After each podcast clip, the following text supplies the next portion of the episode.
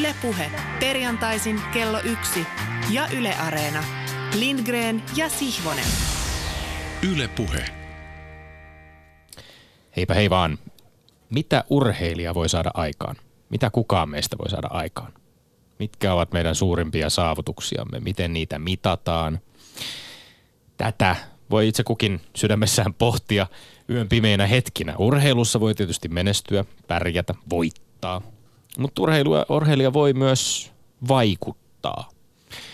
Urheilija voi saavuttaa asioita oman lajinsa ulkopuolella ja toimia monenlaisissa tilanteissa joko sponsorien tai työnantajan tai liiton seuran velvoitteiden mukaisesti tai sitten uskaltaa toisinaan asettua niitä vastaan. Ja se, jos mikä on takuulla melkein kenelle tahansa urheilijalle kirjaimellisesti riski. Viime viikolla me puhuttiin äh, lähetyksessä aika paljon Riku Riskistä, joka on edelleen kovasti omaa ajatteluani jumppauttanut tässä viime, viimeisen kuluneen viikon aikana. Ähm, viime viikonloppuna samalta Riku Riskin kieltäytymisen takia otsikoihin nousseelta Katarin leiriltä kotiutunut maajoukkueen kapteeni, huhkajien kapteeni Tim Sparv, fiksu ja humaani nuori jalkapalloilija, halusi avata omia ajatuksia sosiaalisessa mediassa. Sparv toisti halunsa, äh, äh, ihailunsa, äh, pieni lapsus, ihailunsa riskiä kohtaan ja sanoi, että kaikki Katarin leirille osallistuneet pelaajat ovat tietoisia maan ihmisoikeusongelmista. Ovat tietoisia siitä, että on, on paljon asioita pielessä. Hän myös toisti sen, minkä oli aiemmin medialle lausunut, että pitää itse omaa jalkapallouraansa vähän sellaisena, että ei maajoukkueesta vain voi kieltäytyä. Että se on yksinkertaisesti joka kerta kunnia-asia, kun kutsutaan maajoukkueen mukaan. Omalle maalleen pelaaminen, vaikka tämä sitten tarkoittaisikin sitä, että matkataan harjoitteluleirille samaan maahan, jonka kolmen vuoden päästä isännöimät MM-kisat ovat aiheuttaneet jo rakennusvaiheessa vähintäänkin satojen ihmisen, ihmisen kuoleman, joidenkin arvioiden mukaan jopa parin tuhannen – ihan konkreettisesti näiden kisojen rakennustöissä on siis kuollut hirvittävä määrä ihmisiä.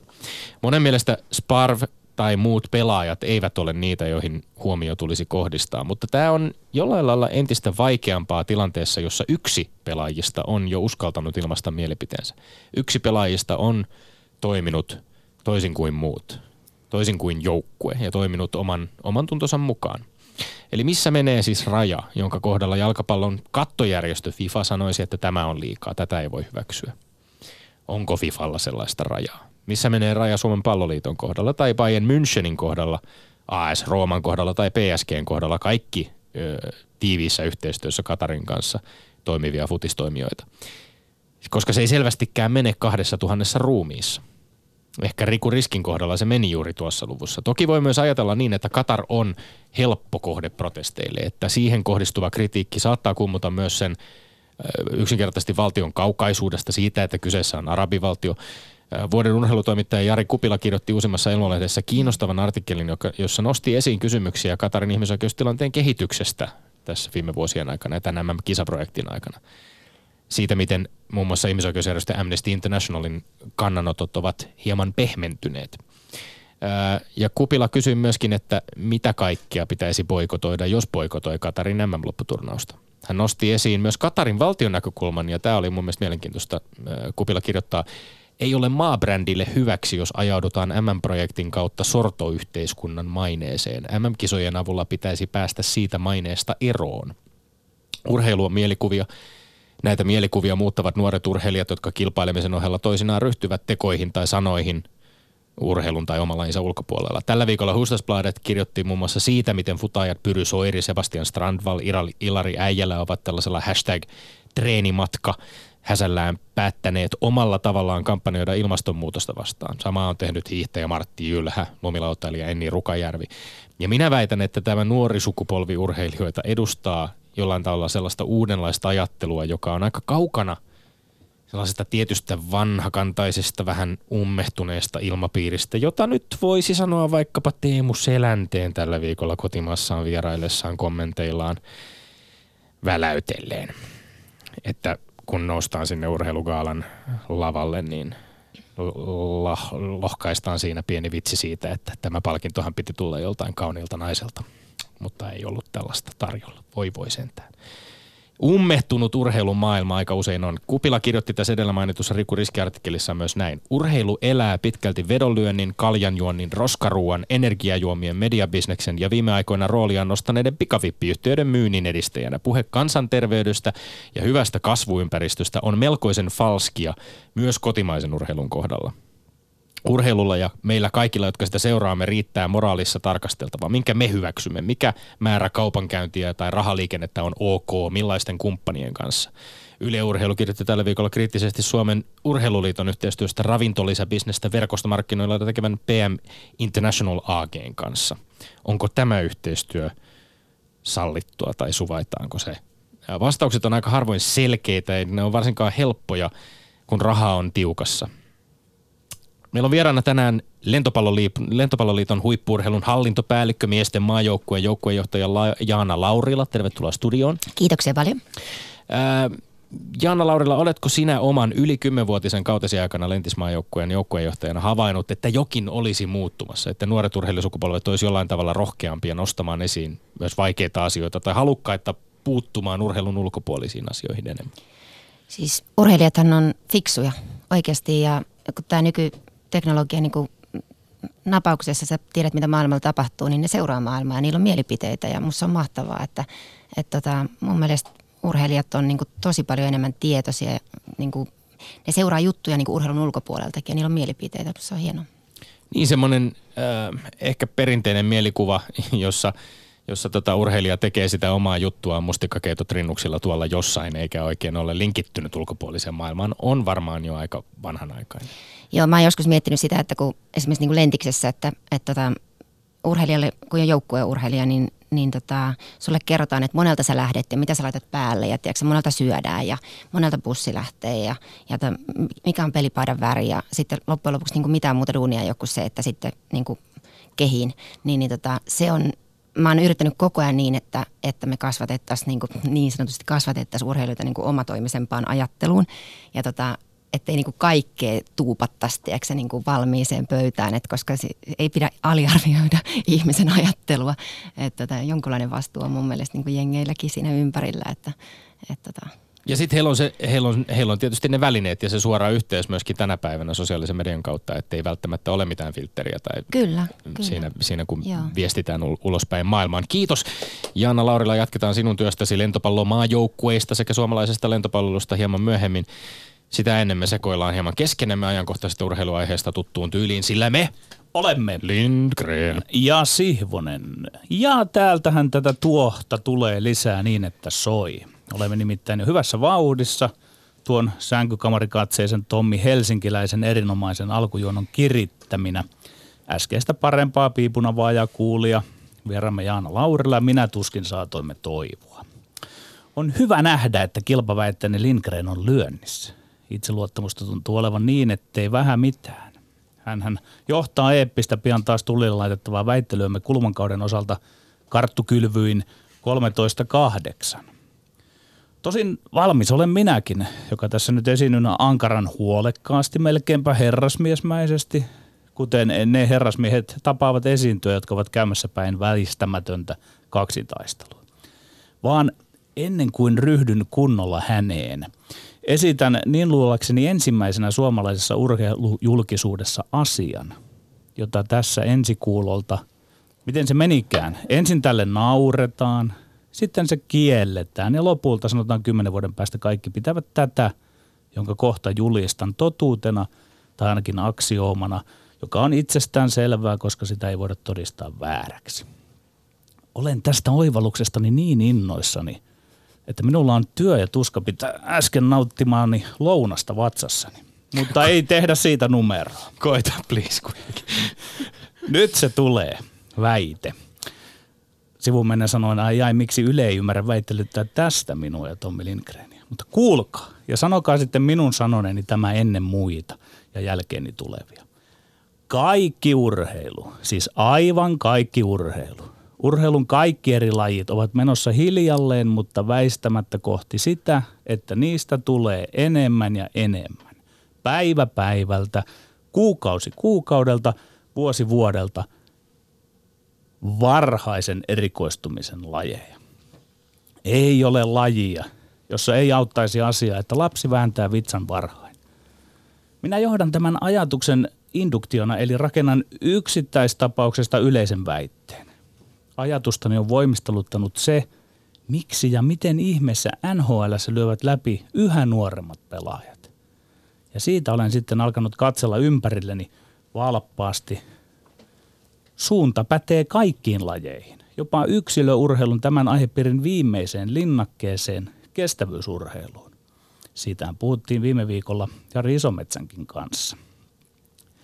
Saatte uskotuksi, että vaikka nyt en enempää tätä jauha, minä palaan vielä tähän ja monesti. Tällä erää sanon tästä enää sen, minkä jo kuulijoiden separvi, jotka ovat isiä ja äitejä ja muita urheiluharrastusta lapsilleen pohtivia huoltajia tietävät.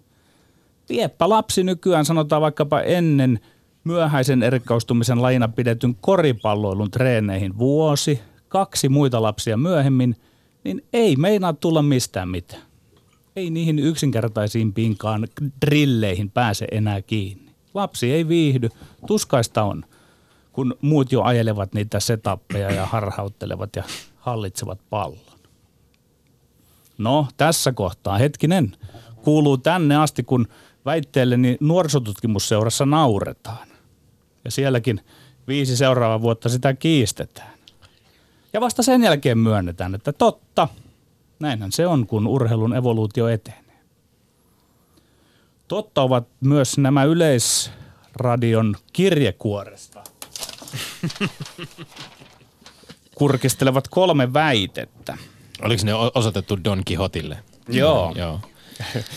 joita kutakin no. tässä pian väännetään ja käännetään 180 sekuntia, että ne kypsyvät ja tulevat viimein valmiiksi lentopallotyyppi Anna Laurilan arvioitaviksi ja tuomaroitavaksi. No niin. Yksi.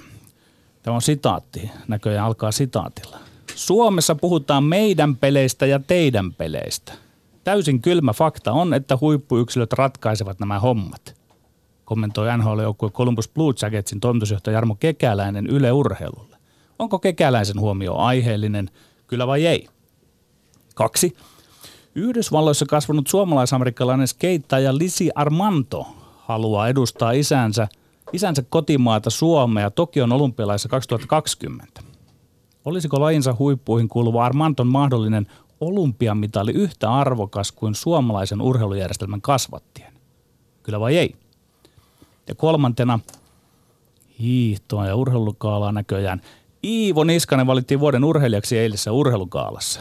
Korostuvatko yksilöurheilun saavutukset liikaa joukkuurheilijoiden meritteihin verrattuna vuoden urheilijaa valittaessa? Kyllä vai ei?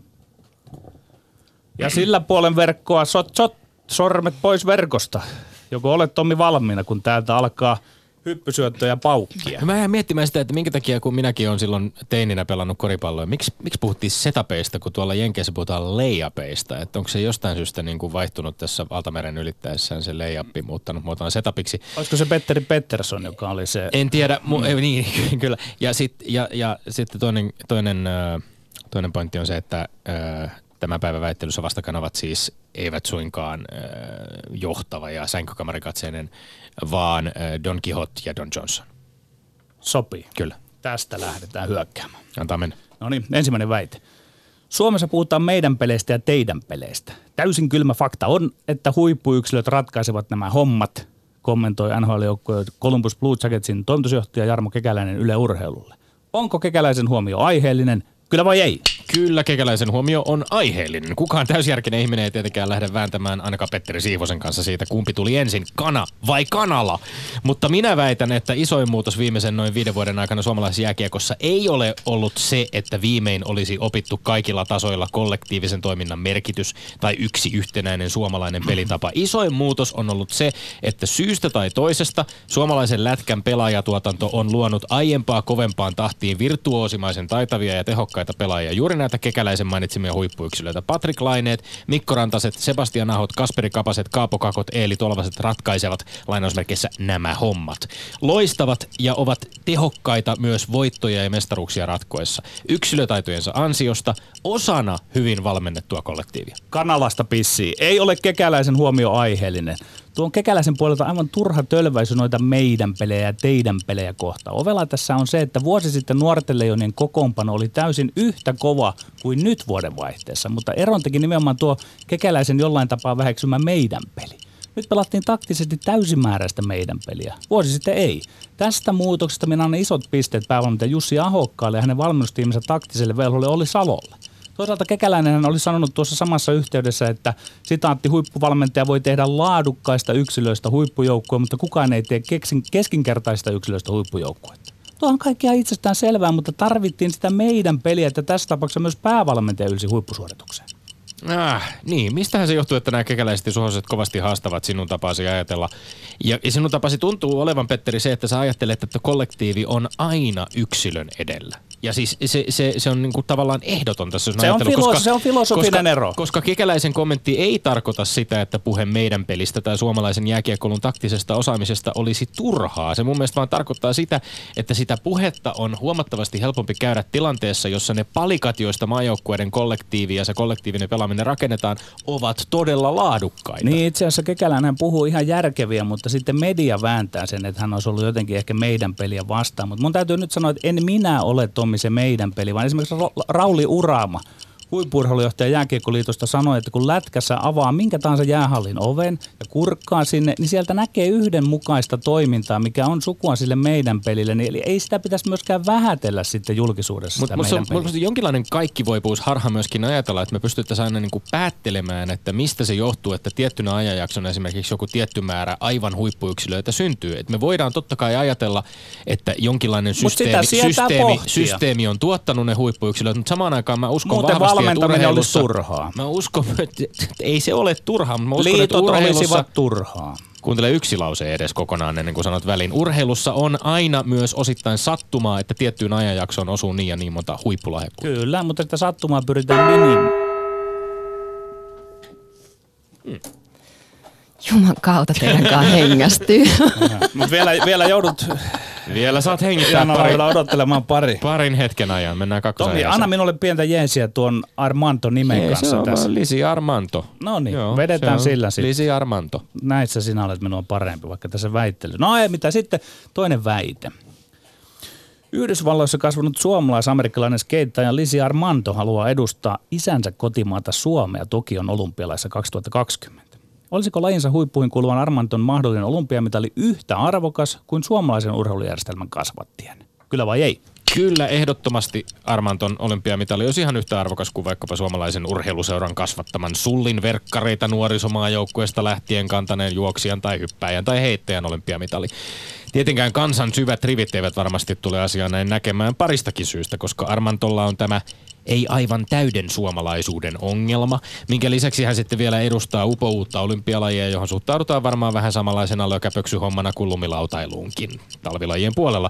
Ja just tästä syystä mä vaan on itse kiven kovaan, että tällaiset rekrytoinnit on hieno tapa edistää suomalaisen huippurheilun asiaa. Tässä katsotaan tulevaisuuteen ja mä toivonkin, että Armanto nappaa Tokiosta mitalin ja samalla inspiroi suomalaisia tyttöjä ja poikia skeittiparkkeihin, josta voidaan sitten tulevaisuudessakin ponnistaa suuriksi urheilustaroiksi ei ole yhtä arvokas, kun otetaan huomioon tuossa väittelyaiheessa oleva ilmaus suomalainen urheilujärjestelmä. Niin kauan kuin olympialaissa urheillaan eri maiden lippujen alla ja soitellaan kansallishymneä, se on sovittu rajaus ja sääntö siitä, miten urheillaan ja ketkä urheilevat ketäkin vastaan ja millä puolella. Tätä rajausta ja sääntöä on alettu nyt siellä täällä vähän koettelemaan ja vähintäänkin venyttämään.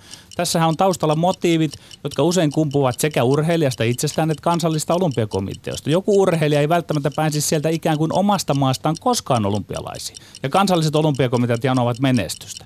Tässä on keinotekoisuuden väljähtänyt maku. Jos Lisi Armanto ottaa Tokiosta mitalin, se on puhtaasti hänen henkilökohtainen hieno saavutuksensa. Suomalaisen urheilun arvon lisääntymisen kanssa sille ei ole tekoa mielestäni. No tässä pitää muistaa kuitenkin, että tässä on kyse urheilijasta, jolla on kaksoiskansalaisuus. Ei esimerkiksi urheilija, jolle olisi keinotekoisesti ostettu tai keksitty Totta. jostain mikä, Suomen mikä passi. on hyvä, hyvä seikka tässä. Kyllä, Kyllä. Ja, ja olympiamitaleilla on siis tietty arvo itsessään. Ja mun mielestä kokonaan toinen keskustelu on se, että miten vaikkapa suuri yleisö niitä arvottaa. Ja sitten vielä kokonaan kolmas keskustelu on se, halutaanko olympiamitalit nähdä jonain merkkinä tai palkintona urheilujärjestelmän onnistumisista tai epäonnistumisista, mikä musta ylipäänsä on jo vaarallista, koska vaikka mitalien todennäköisyyteen voi tietysti vaikuttaa panostamalla rahaa, panostamalla resursseihin, valmennukseen, olosuhteisiin, lajipainotuksiin, niin se on kuitenkin aika sit epätodennäköistä, että me voidaan niinku suoraan rahalla myöskään ostaa niitä mitalleita. Mutta tämä oli vähän Tomi rumasti sanottu, että siis urheilussa ei olisi ratkaiseva se, että miten menestytään. Että et se, ne, niin ne olympialaisten mitalit Eihän tai sanonut. ne kyllä vähän viittasit siihen, että sillä ei ratkaista sitä että tätä niin olympiaurheilun arvoa. Mutta siitä mä oon sun kanssa samaa mieltä, että tämä tekee hyvää PR kyllä vaikka tälle skeittaamiselle ja näin, että tässä on niin monta hyvää puoltakin, Mun mutta silti, mä, silti mä olen tässä epäilevällä kannalla sen, ettei Suomi liity nyt siihen tähän shoppailuun, missä Mut- otetaan urheilijoita. Mutta tämähän voidaan jopa niin kuin nähdä merkkinä niin kuin meidän, meidän huippuurheilujärjestelmän onnistumisesta ja sen, sen joustavuudesta, siitä, että ollaan hereillä ja tartutaan saatavilla oleviin osaajiin myös silloin, kun he ei välttämättä ole tällaisia koko ikänsä Suomessa kasvaneita urheilijoita. Oo, kyllä tämä, tämä järjestelmä on tuossa mielessä joustava, mutta joka tapauksessa mä sanoisin näin, että mieluummin sitten vaikka hävitään siellä kansainvälisessä keissä, että otet... Hmm. No niin. Kolmas väite kuuluu seuraavalla tavalla. Iivo Niskanen valittiin vuoden urheilijaksi eilisessä urheilugaalassa. Korostuvatko yksilöurheilun saavutukset liikaa joukkueurheilijoiden meritteihin verrattuna vuoden urheilijan valittaessa? Kyllä vai ei? Ei, eivät yksilöurheilijoiden saavutukset korostu suhteettoman paljon vuoden urheilijan valittaessa. Olihan siellä tälläkin kertaa kymmenen parhaan joukossa peräti kolme joukkueurheilijaa, vaikka tietysti yksikään heistä ei voittanut jalkapalloilun Saksan kapia kummoisempaa palkintoa omassa lajissaan. on hyvä syy sille, miksi tällaisissa äänestyksissä joukkueurheilijat on altavastajan asemassa. Heidän koviakin saavutuksiaan omalla peliuralla on vaikea laittaa rintarinnan hiihtäjien olympiamitalien tai ampumahiihtäjän maailmankapin kokona- kokonaiskilpailuvoiton tai painin maailmanmestaruuden kanssa. Siksi nämä äänestykset menevät niin kuin ne menevät. Ja onhan he meillä sentään viimeisen neljännesvuosisadan aikana palloilijakin valittu kaksi kertaa vuoden urheilijaksi. Jari Litmanen 95 ja Sami Hypiö 2001. Että ei muuta kuin mestarien liigan tai Eurooppa-liigan tai NBA mestaruuspystiä nostelemaan palloilijat. Kyllä se urheilutoimittajan liiton arvostuskin tulee sen jälkeen perässä. Kyllä korostuvat yksilöurheilijoiden saavutukset liikaa verrattuna joukkueurheilijoiden saavutuksiin. Minä menisin jopa niin pitkälle, että muodostaisin uudet kategoriat. Vuoden yksilöurheilija ja vuoden joukkueurheilija. Jotenkin tämä nykyinen tilanne on hankala, tekemätön paikka. Miten ihmeessä likikään pitävästi verrata koko urheiluvuoden urheilijan paremmuutta tilanteessa, jossa Iivo Niskanen onnistuu aivan upeasti yhdessä kisassa, olkoonkin olympialaisissa. Samalla Lauri Markkanen pelaa kymmeniä upeita peliä NBAssä, maailman kovimmassa korisliigassa. Ottamaan, ottamatta nyt kantaa yhtään, koska eihän tuosta voi ottaa edes kantaa. Kumpi noista, Niskanen vai Markkanen, pitäisi valita koko vuoden aikana paremmaksi toisistaan. On selvää, ettei vuoden urheilijan valinta ole millään mittarilla yhteismitallinen kisa paremmuudesta yksilölajien joukkuelajien edustajien kesken. Niin mun mielestä ei kerro siitä, että yksilölajit, ihan vakavasti nyt jos puhutaan, tämä ei kerro Niin, siitä, sinulla oli äsken yksilö- semmoista yksilö- mukavaa sarkasmia Niin. tuossa, mitä minä arvostan kyllä. Kuulin sen äänestäsi, Tommi Kuulitko? Helsinkiläinen. Ai miten ihanaa, kiva kuulla. Olemmeko me tästä nyt niin kuin tällä minun kannalla nyt sitten kuitenkin? Äläs nyt sellaista rupea puhumaan. Siis mä oon ihan vakavasti sitä mieltä, että tässä ei niinkään korostu yksilöurheilija suhteessa joukkueurheilijaan. Onko vaan tämä tässä, enää väittely vai keskustelu? Vaan tässä Noniin. korostuu voitot. Tässä Joo. korostuu voitot ja mitattavissa olevat saavutukset, mitallit, pokaalit. Ja, ja tämä on tietysti niin kuin vanhanaikaista ajattelua ja siitä pitäisi Hiukan, pystyä totta. pää, pääsemään Kyllä, kyllä. eroon, mutta mä en mm. usko, että se, se ei välsi- varsinkaan kerro meidän mi- mistään niin kuin kansan syvien rivien ajattelusta, koska suomalaiset katsovat tuolta tekstitevestä aamulla, Kyllä, että kyllä. kuinka monta pinnaa jokainen NHL-pelaaja on tehnyt, mm. tai miten Lauri Markkanen on jokaisessa pelissä suoriutunut. Kyllä, kyllä. Sinä tölväisit vähän Teemua tuossa alussa, niin minä nyt puolustan Teemua, että Teemu vaikka ei olisi voittanut sitä Stanley Cupia, niin hän olisi silti ihan huikea urheilija. Että sinä sikäli otit tuossa oikean asian esiin, että se suorittaminen on jotenkin hankala todistaa joukkuelajissa joissain, joskus, jossain tapauksessa. Plus, että urheilijathan voivat tuoda myöskin omia näkemyksiään esiin. Ja tähän liittyen hän siis musta hienoita itse asiassa Iivo Niskasen voittopuheessa oli se, että hän, hän toi esiin itse asiassa sen, mm. että eihän hänen yksilölajinsa ole mikään yksilölaji. Se on joukkuelaji siinä, missä hänkin tekee joukkue, työskentelee Se oli aivan upea, koska se siinä tuodaan kommentti. se koko tausta tavallaan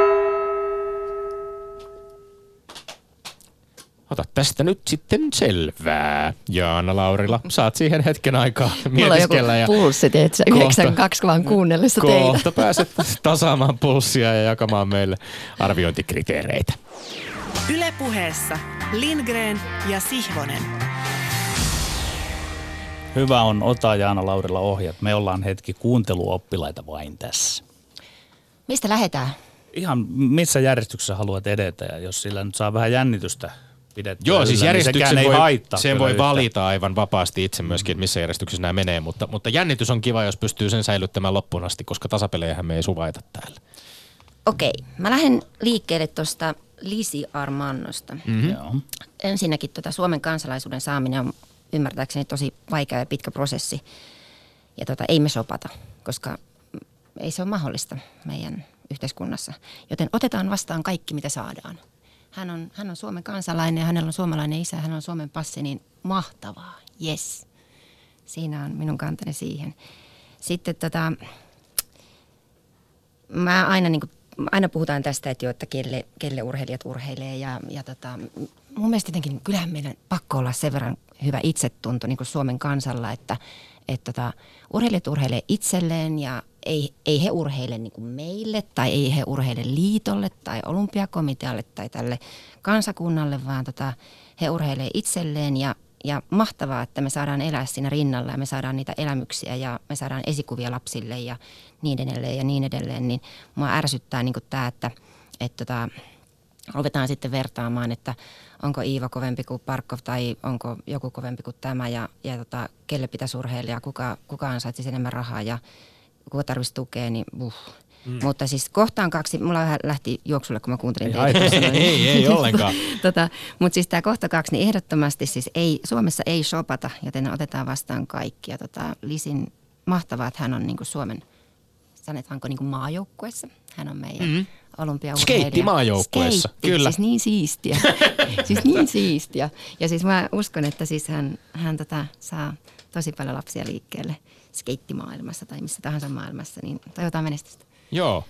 Tä, Pystykö tästä päättelemään, että Tommi Lindgrenille muljahtaa tästä piste? Jep. joo, no niin, onnittelut Tommi. Joo, siis Tokiossahan tosiaan kisataan rullalautailussa, eli skeittaamisessa siellä, siellä surffataan, lainenlautaillaan, on myös kiipeily ja karate. Ja sitten paluun olympialaisten kisahelman tekevät baseball ja softball. Eli on jonkin verran niin kuin muutoksia siinä, että minkälaisia lajeja tullaan näkemään. Nyt on semmoinen mielikuva ja muistikuva mulla myöskin, että, että Tokion olympialaisissa on myös esimerkiksi tämä kolme vastaan kolme, tämmöinen katukoristyyppinen mm. kor- koripallo myöskin mukana. Nyt, en, nyt tähän, tähän mun on pakko sanoa, niin. Niin kuin, että jos me haluttaisiin sopata mun mielestä niin kuin menestystä, niin mehän voitaisiin oikeasti tehdä niin kuin Tanska tai joku joku muu maa, että, että keskitytään sitten niinku vain niihin lajeihin, jossa meillä on, lähdetään sitten niinku ihan tykittää sitä kolme vastaan kolme korista tai lähdetään siihen baseballiin, mutta nythän ymmärtääkseni me ei edes niinku kilpailla siinä lajissa kansainvälisesti, niinku ainakaan riittävällä tasolla. Et jos me ajatellaan, että me ollaan vaan niinku menestyshullu kansa ja me vaan niin janotaan menestystä, niin mehän voitaisiin niin tehdä strateginen päätös, että lähdetään niin sanotusti niin olympialaisten niin marginaalilajeihin, mä nyt käytän tämmöistä käsitettä, mm. että niin vitsi, laitetaan kaikki lapset skeittaamaan. Okei, no se on tosi suosittua, itse asiassa siinä on varmaan vaikea menestyä, mutta niin tämmöisiä, että jos sille tulee niin kuin mehän ei kilpailla kaikissa lajeissa. Ei, ja tämä on mielenkiintoista nyt, koska kilpailemisestahan ollaan lumilautailijoidenkin kanssa puhuttu paljon. Eni Rukajärvi on tässä studiossa myöskin jakanut omia ajatuksiaan siitä niin kuin kilpailemiseen liittyen. Ja, musta on, on tavallaan hienoa, että urheilun kuva muodistuu, niin kuin muuttuu, uudistuu, monipuolistuu myöskin sen myötä, että tulee tällaisia lajeja, joissa se kilpaileminen ja voittaminen ei ole kaikki kaikessa, mm. vaan siihen lajiin liittyy myöskin niin kuin muita arvoja. Ja Sitten sanoit, mun mielestä tämmöinen niin verenmakuisuussa meininki, että vähän niin kuin painipesäpallo perkele niin kuin Suomi-juttu, että, että tiedätkö, niin kuin kauhea niin kuin se on muuttunut jotenkin, että pitää, ihmisen pitää voida hyvin ja olla hyvä meininki, että voi menestyä. Ja se yl, niin kuin ympärillä oleva ilmapiiri ja, ja se kaikki, niin kuin Iivo käytti puheessaan tosi hienosti sen, niin kuin, että millainen tiimi hänellä on. Niin mun mielestä niin kuin vain onnellinen ja ja tota, sanotaanko, että ihminen, jonka ympärillä on kaikki kunnossa, niin voi menestyä. Mä, joo, mä, mä oon siis lenkkeillessä, mulla on joskus jaettu tämmöinen PPP-periaate, jonka mä luulin, että se tarkoittaa, että pitää pystyä puhumaan, jos, jos on juoksulenkillä, mutta se tarkoittaa ilmeisesti painipesäpallo perkele. Ja mä aion ruveta käyttämään sitä jatkossa. jatkossa. mutta oli Jaana Laurilla mielenkiintoinen ajatus. Sinä olet liitossa töissä ja heitit liitonkin tavallaan siihen, että, että liitotkin ehkä ajattelevat, että ne urheilevat meille. Sitten taas Tomia käytti hyvän puheenvuoron alkupuheenvuorossaan, että tästä, että nuoret ovat ehkä muuttamassa tätä, niin onko se niin, että liitoissa esimerkiksi ja olympiakomiteassa ajatellaan vähän vanhakantaisesti sitä, että, että nämä ovat niin kuin meitä varten nämä urheilijat. Että, että jos se alkaa kääntyä toisinpäin, että ne ovat vain yksilöitä, jotka vapaasti kilpailevat vapaassa maailmassa. No siis mun henkilökohtainen vahva mielipide on, että urheilijat urheilee itselleen ihan aidosti ei he urheile liikaa. Monet vieraamme ovat mm. todistaneet tuosta, mutta Petra oli tulee ensimmäisenä mieleen, että ei Joo. hän Suomelle paini. Joo, just niin. Ja tota, sitten mun mielestä se, että mitä joku liitto tai OK tai, tai tämä verkosto tässä ympärillä voi tehdä, niin sitten taas se asiantuntemus voi tehdä heistä vielä paremman heistä urheilijoista. Eli on niin kuin, siellä on valmentautumista tai, tai lääkintää tai niin fysioterapia, mitä ikinä niin kuin, psyykkistä valmennusta, niin heistä voidaan tehdä niin kuin paras versio itsestään, mutta ei he niin kuin meille urheile. Kyllä he urheilee itselleen ja me ollaan tavallaan siinä sitten niin kuin kanssamatkustajina niin kuin ja ehkä tukemassa sitä ja mahtavaa, että sitten voidaan niin kuin saada niitä elämyksiä heiltä. No Lisi Armanto ainakin monipuolistaa Suomen skeittimaajoukkueen jäsenenä varmasti 2020 meidän, meidän kuvaa siitä, että millainen voi olla suomalainen urheilija. Ää, mutta mennäänkö sitten ykkös- vai kolmosaiheeseen tämän kakkosen jälkeen? Ottakaa, mun pitää luntata. mun pitää luntata. Mikä se kolmas aihe oli? Kolmas aiheessa tota... puhuttiin Iivosta yksilölajeista ja, ja joukkuelajeista ja sitten oli tämä ykkönen, jossa oli Jarmo Kekäläinen ja, ja meidän peli ja yksilöt. Joo, tää, no mä menen tuohon kolmoseen. Eli tota, korostuvatko yksilöurheilun saavutukset liikaa joukkueurheilijoiden meritteihin verrattuna vuoden urheilijaa valittaessa, kyllä vai ei? Niin tota, voi vitsi, kuka meistä nyt voisi niin sanoa, että, että mikä on niin Laurin ja Iivon vaikka niin ero. Mut jos Mutta Suome, Suomessa mm. mun mielestä niin tulee tosi paljon niin meidän, meidän perinteet ja historia ja kulttuuri niin paljon muodostaa edelleen niin kuin sitä mielikuvaa ja sieltä tulee paljon niin yksilöurheilua. Jos ajatellaan kuitenkin, että 80 prosenttia ymmärtääkseni lapsista tulee liikunnan pariin niin joukkueurheilulajien kautta, niin niin tota, mutta se on jännä, että mun mielestä ne perinteet liittyy paljon niin yksilölajien menestykseen. Että siellä on justiin niin hiihto tai mäkihyppy tai ö, autoformulat ja rallit ja, ja tota, tämmöiset niin perinteiset. Keihäheitto. Keihäs, ilman paini. muuta, paini, just nämä.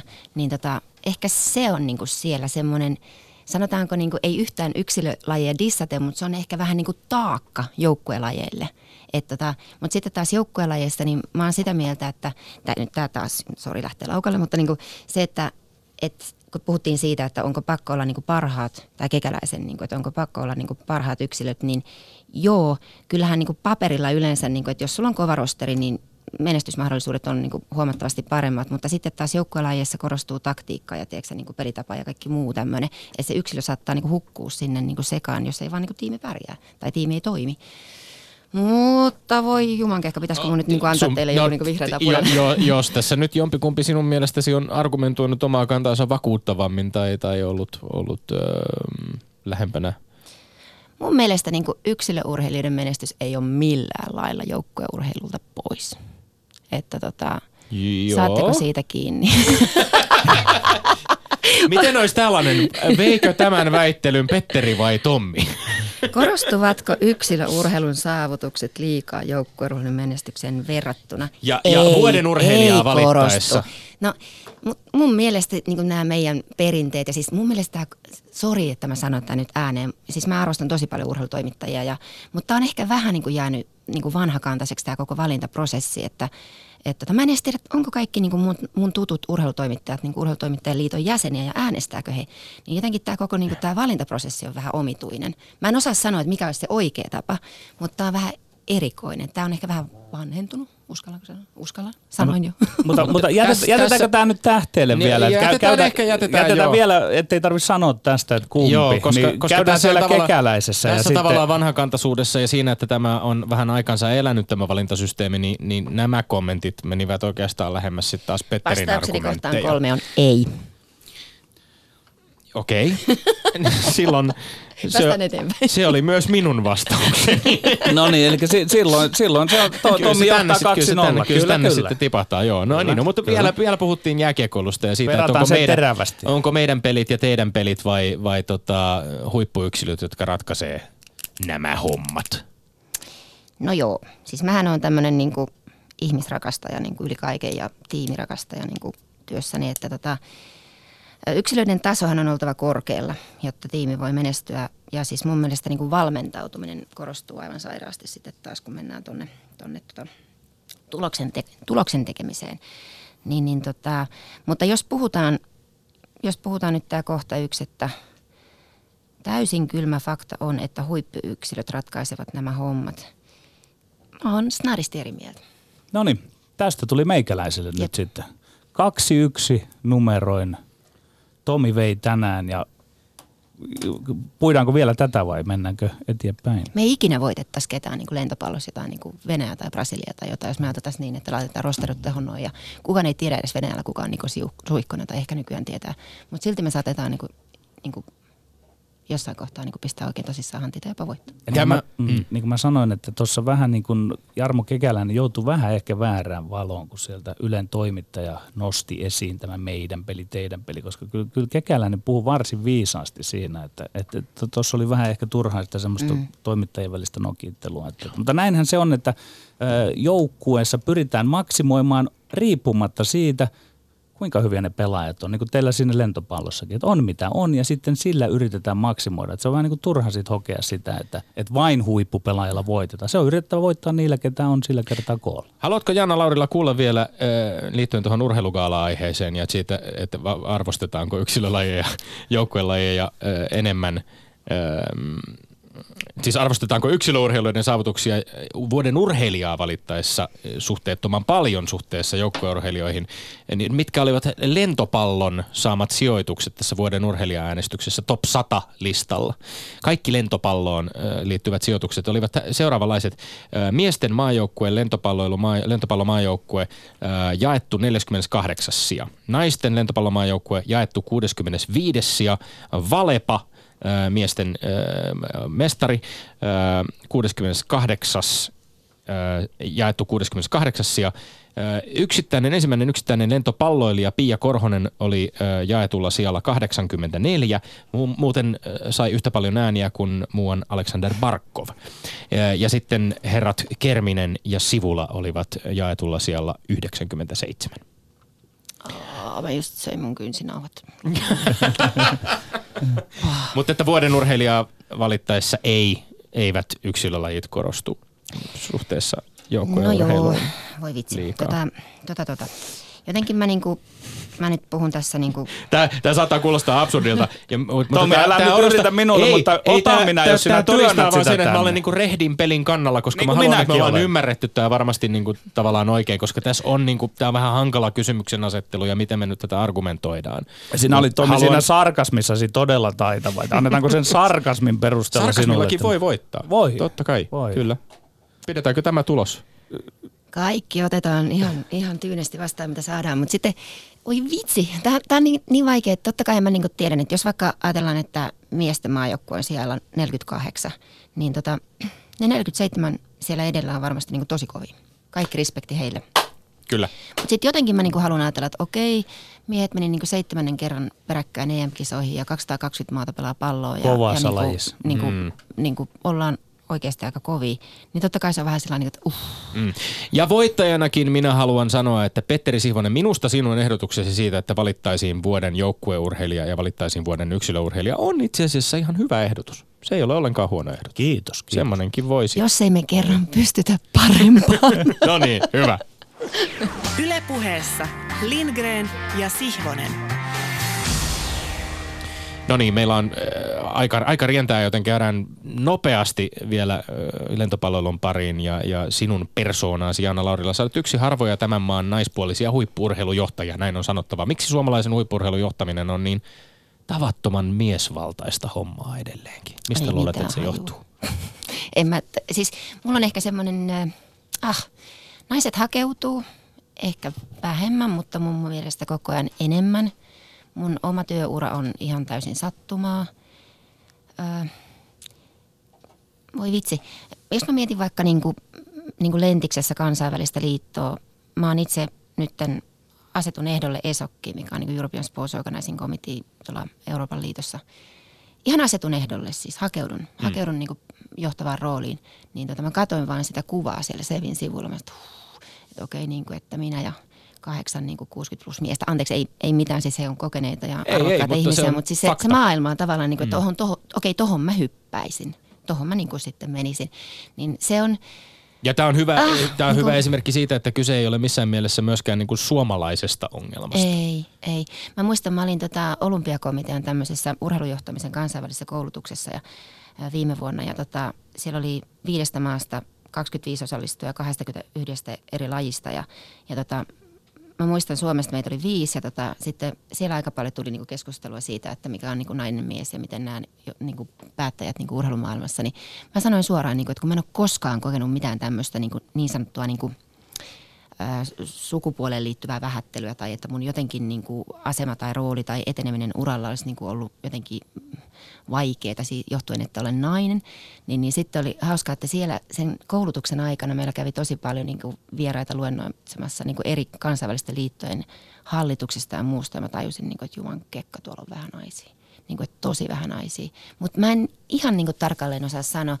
Ehkä tulee ihan siis tämmöinen, että naiset hakeutuu vähän vähemmän ja sitten on niin kuin, mm, voi olla niin kuin yleensä, en mä tiedä, perheet ja muut, on, on mullakin poika ja, ja tota, sata päivää tulee reissussa ja tätähän tämä niin on, mutta toi on vaikea, toi on vaikea. No entä jos kääntää niin päin, että heijasteleeko nyt urheilu sitä samaa rakennetta, mikä niin kuin yhteiskunnassa, koska siellähän on, on samalla lailla, mutta jota, jollain lailla ehkä urheilussa vielä korostuneemmin. Että, et, et, ja aika usein se vastaus on teiltä naisilta, jotka olette siellä sisällä, että ei täällä vähätellä, tämä on ihan, ja ei se ole niin kuin tavallaan, tämä ei monille teille edes minkälainen ongelma. Mm. Ja sitten samalla kuitenkin me jos intuitiivisesti tajutaan, että onhan se nyt jonkunlainen ongelma joka saralla, että jos naisia on vähemmän. On se, on se, niin kuin, siis on se ongelma. Siitä ei pääse mihinkään. Siis mun mielestä jo se, että jos urheilusta ja liikunnasta päätetään, niin siellä olisi hyvä olla molempia sukupuolia, koska siis lapset ja pojat harrastaa ja kilpailee, niin sitten tavallaan se näkemys olisi laajempi. Ja niin kuin oikeasti niin kuin naisilla on annettavaa, miehillä on annettavaa, niin totta kai mun mielestä pitäisi olla molempia. Lentopalloliiton nettisivulla sun toimenkuvaasi kuvataan näin ensinnäkin. Titteli on huippuurheilun hallintopäällikkö ja sen alla lukee huippulentopallon ja beachvolleyn talousseuranta, budjetointi ja hallintotehtävät. Maajoukkueohjelmien suunnittelu yhdessä päävalmentajien kanssa, miesten maajoukkueen joukkueenjohtaja, kansainväliset projektit ja sidosryhmäyhteistyö, maajoukkueiden varustehankinnat ja antidoping-asiat, aktiivinen yhteistyö Suomessa järjestettävien huippuurheilutapahtumien paikallisjärjestäjien kanssa. Tuossa on listattu omien laskujen mukaan ehkä kuusi eri osa-aluetta ja sitten tuolla keskellä oleva miesten maajoukkueen joukkueenjohtaja luulisi jo yksittäisenä pestinäkin vievän aika paljon aikaa. Sulla on lisäksi myös kansainvälisiä tehtäviä kansainvälisessä lentopalloliitossa sekä Euroopan lentopalloliitossa. Kysymys kuuluu, ehditkö sinä lainkaan nukkua? Kyllä, joo, Ehdit ihan hyvin. ehdin. Mutta olet todennut kuitenkin siis Urheilutoimittajien liiton Fair Play-lehden haastattelussa myönnät esimerkiksi, että et aina edes laske työtunteja, myönnät, että olet käynyt oman jaksamisen rajoilla, kärsinyt paniikkikohtauksista, unettomuudesta. O- Onko, onko tämä tällainen niin kuin intohimotyö jo, ja, ja, ja tuleeko koskaan sellainen tunne, että onko tämä kaikki sen arvoista, että vetää itseään joskus Tulee, ihan rajoille? tulee, tulee.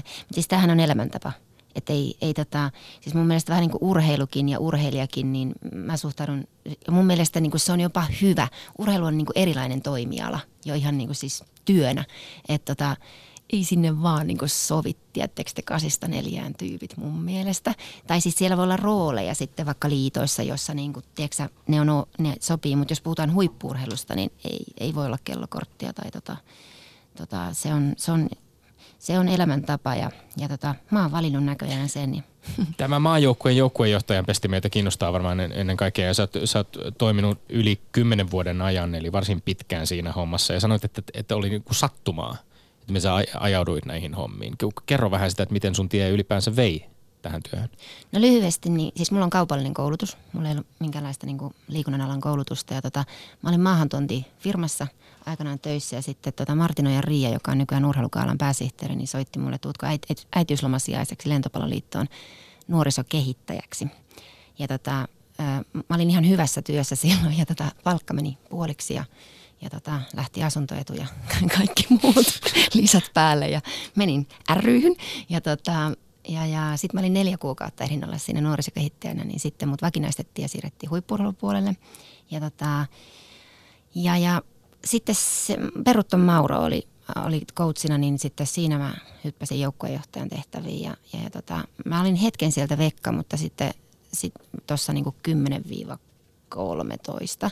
Mutta sitten Köpi valitti, siis Sammelvuo valittiin päävalmentajaksi ja Sammelvuo laittoi vaan mulle viestin, että Jaana, että jos hänet valitaan päävalmentajaksi, niin tuutko takaisin joukkojohtajaksi. Ja mä sanoin, no soita sitten, jos sut valitaan. Ja sitten se parin päivän päästä soitti, että nyt mut valittiin. Ja mä sanoin, no okei, mä tuun takaisin. Ja, ja tota, Mutta siis se on, se on, se on tota, makeduuni se on, se on tosi makea duuni. Ja se, mä en ikinä pääsisi mihinkään arvo. Mä en, ole, mä en ole pärjännyt niin hyvin urheilussa, vaikka mä olen intohimoinen liikkuja. Niin tämä on mun tapani niin kun, tiedätkö, päästä isoihin kisoihin ja kokea sitä yhteisöllisyyttä ja niin sanotusti sitä urheilun niin huippurheilua. Niin, tämä joukkuejohtajan toimija tehtävä. Me olemme kaikenlaista puhuttaneet ja puhuneet erilaisten urheilutoimijoiden kanssa, mutta emme joukkuejohtajan kanssa. Nyt halutaan vähän avata sitä, että – että kyllähän kaikki mukana olleet pelaajat, valmentajat, huoltajat, lääkärit niin edelleen osaa ja ymmärtää arvostaa todella korkealle osaavaa joukkuejohtajaa. Mutta miltä kulmalta sä nyt haluaisit lähteä avaamaan tätä, että mitä on olla joukkueenjohtaja? No siis mun mielestä mun tärkein tehtävä on niin järjestää laadukas arki. Koska sitten taas arjesta ja ihan siitä perustekemisestä tulee menestys. Se on mun näkemys. Ja tota, mun tehtäväni on mahdollistaa urheilijoille ja valmennukselle niin, kuin niin hyvät olosuhteet ja niin hyvä toimintaympäristö ja ilmapiiri, että he voi tehdä sen oman duuninsa niin kuin sataprosenttisesti. Riittääkö siihen rahaa? Aina sitä on liian vähän, mm. mutta tota, esimerkiksi niin kuin Lentiksessä jos ajatellaan, niin me vedetään kohtalaisen niin kuin niukalla budjetilla tosi kovalla kansainvälisellä tasolla.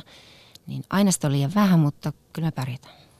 Vaatiko se valtavia valmistelutöitä ja onko sitten sinun osalta, kun olet joukkueenjohtaja, että se on vähän niin kuin samanlainen pyhän kokemus sitten päästä sinne turnauksia näin, mutta vai jatkuuko se sama tiukka raataminen siellä?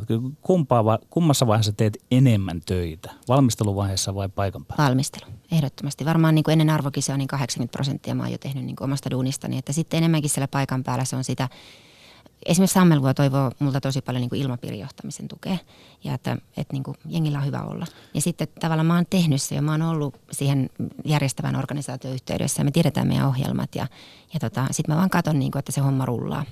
Mutta tota, kyllä mä näen, että enemmän se mun rooli on siinä kohtaa sitten olla niin kuin tukena. No kun sinä olet, luot siellä sitä ilmapiiriä, niin väistämättä tulee kysymys, että sen verran minäkin tiedän näistä joukkuepallopeleistä, että sinne muodostuu ryhmä, jotka voi sanoa, että ääripäissä on tietyllä lailla valmentajat ja sitten on pelaajat. Mm. Ää, tässä ei ole mitään ristiriitaa, mutta silti ne ovat janojen vähän eri päissä. Niin oletko sinä siellä, koetko olevasi töissä valmentajilla vai pelaajilla? Pelaajilla, ihan ehdottomasti. Kerro lisää. Pelaajat ruudussa. Toki okei okay, se Sammelvuo tai, tai Kangasniemi tai joku on niin siinä siinä ruudun vieressä, mutta, mutta tämä on pelaajien peli. Siis urheilu on mun mielestä urheilijoiden laji. Että tota, kyllä mä niin koen tekeväni työtä urheilijoille. Susta välittyy myöskin se kuva, että sulla on äärimmäisen eh, aidot, vilpittömät, läheiset välit myöskin pelaajien suomalaisten huippulentopalloilijoiden kanssa. Onko se niin kuin luonnostaan sinun persoonasta johtuvaa myöskin, se on, onko se ollut helppoa luoda tällaiset läheiset välit pelaajiin? On tosi, siis mä oon, mä oon elän ihmisistä ja mä tykkään, tykkään tota, tehdä ihmisten kanssa töistä. Ja mun mielestä niin kuin kaikessa on kyse ihmisistä. Että sun on pakko tuntea ihmiset, keneltä sä odotat menestystä. Ja, tota, ja, ja silloin sun on oltava niin kuin riittävän läheinen.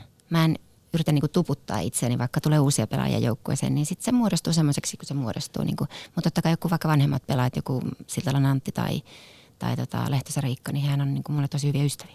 Miesten, miesten maajoukkueen joukkueen johtajana, kun kuitenkin työskentelee, tästä ei halua jäädä mitenkään jumiin tähän sukupuolikysymykseen, mutta, mutta äh, olet todennut jossain haastattelussa, että on pitänyt vähän niin kuin oppia tajuamaan, tajuamaan myöskin miesten huumorin tajua tai kestämään vähän hurtimpaakin huumoria. Onko siinä vähän sellainen asetelma, että johtotehtävässä miesten maajoukkueessa kun on, niin sun pitää jollain tavalla itsekin todistaa vähän niin kuin, tai ei todistaa, mutta olla vähän niin kuin yksi äijistä niin sanotusti. Vai onko tämä Ei, vanha, vanhanaikainen ei, tapa siis ajatella? Ei. Siis, siis siellähän on niinku järkyttävä huono läppää. Niinku, sitä pitää sietää.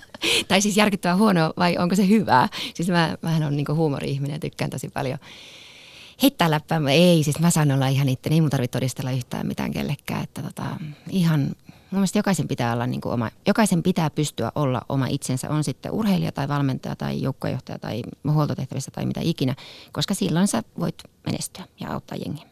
Yle Puhe. No puhutaan hieman lentopallomaajoukkueesta. Me sekä miesten että naisten maajoukkueet pelaavat tänä vuonna lentopallon EM-lopputurnauksessa.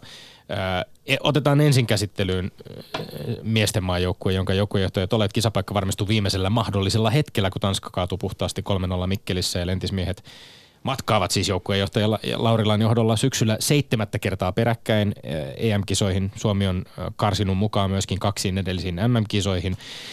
Hesarissa, kun tämä ratkaiseva Tanska-voitto uutisoitiin, niin se uutisoitiin otsikolla lentopallojoukkue vältti mahalaskun ja otti sen, mitä on jo alettu pitää itsestäänselvyytenä. Öö, miten sä tulkitset, että yhdytkö siihen, että, että EM-paikan menettäminen olisi ollut mahalasku? Hei, toikin otsikko on ansaittava. Mm-hmm. Eikö siis mä tarkoitan sitä, että no vitsi soiko, jos meiltä odotetaan niin kuin sitten seitsemättä kertaa kisoihin, niin odottakaa vaan. tota, Mutta siis okei, kyllähän mua niin kuin ärsyttää vähän se, että, että toi on niin kilpailtu laji ja niin valtavan niin kuin kova se kansainvälinen taso, että aletaan, ei pidä niin kuin ajatella, että se olisi itsestäänselvyys päästä sinne kisoihin. Että tota, esimerkki, ja mun mielestä niin kuin, jos mä mietin vaikka seitse, nämä kaikki EM, mä oon ollut mukana, niin tota, se on ollut aina aika vaikeaa. Se on ollut aina, ei tämä koskaan ollut helppoa. Mm. Ihmiset ajattelee, niin kuin, että no taas ne meni kisoihin, mutta aina, tiedätkö, aina se on ollut tiukkaa. Nytkin oli niin kuin pakkovoitto 3-0 tai 3-1. Joka kerta se on tiukkaa. Että, että tota, mulle niin toi naisten, naisten kisapaikan niin saaminen, niin tosi tosi makea juttu henkilökohtaisesti. Palataan siihen vielä hetki, mutta Joo. tästä miesten, miesten joukkueesta vielä. Siis tässä viimeisessä ottelussa äh, Sammelvuo äh, luotti myöskin kokeneihin äh, voimiin. Oli Pekka Lelu Ojansivu ja, ja tota, Antti Siltala palasivat joukkueeseen tässä ratkaisevassa ottelussa. Passari Hakkuri kaksikkona Tervaportti ja, ja Ojan sivu yhteistyö toimi, Rotta toimi kaksikko. upeasti, mutta, tota, mutta viimeisen parin vuoden aikana tai viimeisten vuosien aikana miesten on kokenut aika, aika merkittävän nuorennusleikkauksen ja sitten kyllähän niin kuin jollain tavalla siitä koko ajan on keskusteltu ja, ja, ja puhuttu siitä, että, että pystytäänkö me jatkamaan edelleen tätä huikeaa kiitoa, jossa suomalainen miesten lentopallo on ollut. Kaikesta päätellen tässä nuorennusleikkauksessa on nyt ainakin jollain tavalla onnistuttu. Mun mielestä on. Ja sitten mä jotenkin niin kuin aistin Köpistä, siis Sammelvuosta, hän, hän saa tosi paljon niin kuin virtaa tästä niin kuin nuorten pelaajien kehittämisestä. Se on, en mä nyt sano, että se on mikään niin kuin hänen strategiansa koko ajan uudistaa, mutta tämä on, tää on niin älytön tämä lentopalloilijoiden ohjelma, kun ne vetää ensin 10 kuukautta tai 9 kuukautta niin kuin seurassa ja sitten meillä on 100 päivää, eli periaatteessa niin kuin ympäri vuoden, niin se ei vaan ole mahdollista, että joka kerta niin kuin kaikki niin sanotusti parhaat pelaajat olisi ruudussa. Ja sitten taas tulee kysymys, mikä on paras pelaaja? Kuka on paras pelaaja, kun puhutaan joukkueurheilusta? Mm. Niin onko se se, joka lyö koviten tai hyppää korkeammalle? Ei välttämättä. Se on aina se ryhmä ja se tiimi miten se niin kuin muodostuu. Mua ärsyttää niin kuin tämä, että niin kuin otsikoidaan vaikka, että parhaat pelaajat puuttuu. Tai, tai niin kuin, nyt oli tosi makea. Mä palaan vähän tuohon, kun me oltiin tota, Kuortaneella ennen Mikkelin karsintaa ja Silja, Lelu ja Eemi ja nämä niin kuin, tai Silja Lelu tuli, tuli takaisin joukkoihin Siltala ja Ojansivu, mm. niin tota, vitsi oli niinku makea, tiedätkö, siellä Kuortaneella, kun mä niinku ekasta reenistä mä niinku näin, että ne haluu niinku kantaa tämän jengin kisoihin. Niillä on niinku mieletön niinku se juttu ja mä annan niinku tosi kovan arvostuksen, niinku, että ne, ne piti sen niinku jengin, niinku nuoren, nuorentuneen jengin, niinku nosti sen itsetunnon. Ja tämä on niinku, uh, mahtavaa, mutta siis palaten tuohon, että että niin kuin jatkuuko, niin mun mielestä meidän valmennuskeskus niin kuin toimintaan, meillähän on keskitetty, Kuortaneella on meidän tota, valmennuskeskus ja tota, mun mielestä se on äärimmäisen onnistunut valinta, että me yritetään niin, kuin, niin sanotusti lahjakkaimmat nuoret kerätään sinne. Kaik, meillä on myös alueellisia keskuksia, mutta yritetään niin kuin, kerätä niin kuin semmoiset hiomattomat timantit sinne hyvään valmennukseen ja joka kerta niin kuin yksi, kaksi, kolme pelaajaa jokaisesta ikäluokasta puskee läpi maajoukkueeseen. Se on, ei ehkä ihan joka vuosi, mutta niin kuin keskimäärin. Niin. Tommi juoksuttaa kohta sinne naisten puolelle, mutta mun tekee vielä mieli kysyä siitä, että jos mä oon oikein ymmärtänyt siinä, tietysti Sammelvuon johdolla mennään, mutta siinä niin sanotusti penkillä, siinä ei liikuta pelkästään suomalaisin voimin, että, että siihen on hankittu niin kuin kansainvälistä osaamista. Eikö meillä Suomessa ole sitä saatavilla vai mikä sitä selittää? Annan kaiken arvostuksen niin kuin esimerkiksi mestaruusliikalle ja siellä toimiville valmentajille, mutta on selvää, että niin kuin meidän niin kuin, sanotaanko kansainvälisen vaatimustason tietämys on melko niin kuin rajallista. Mä uskallan sanoa sen niin kuin ääneen. Siis nyt on mahtavaa, että yhdeksän jengiä pelaa eurokappia, niin sehän laajenee koko ajan näiden kansainvälisten kohtaamisten kautta. Mutta sitten osa näistä niin kuin valinnoista, että miksi on vaikka niin kuin kansainvälisiä ihmisiä ulkomailta hankitaan niin kuin staffia, niin tota, miksi me annettaisiin tasotusta? Otetaan parhaat.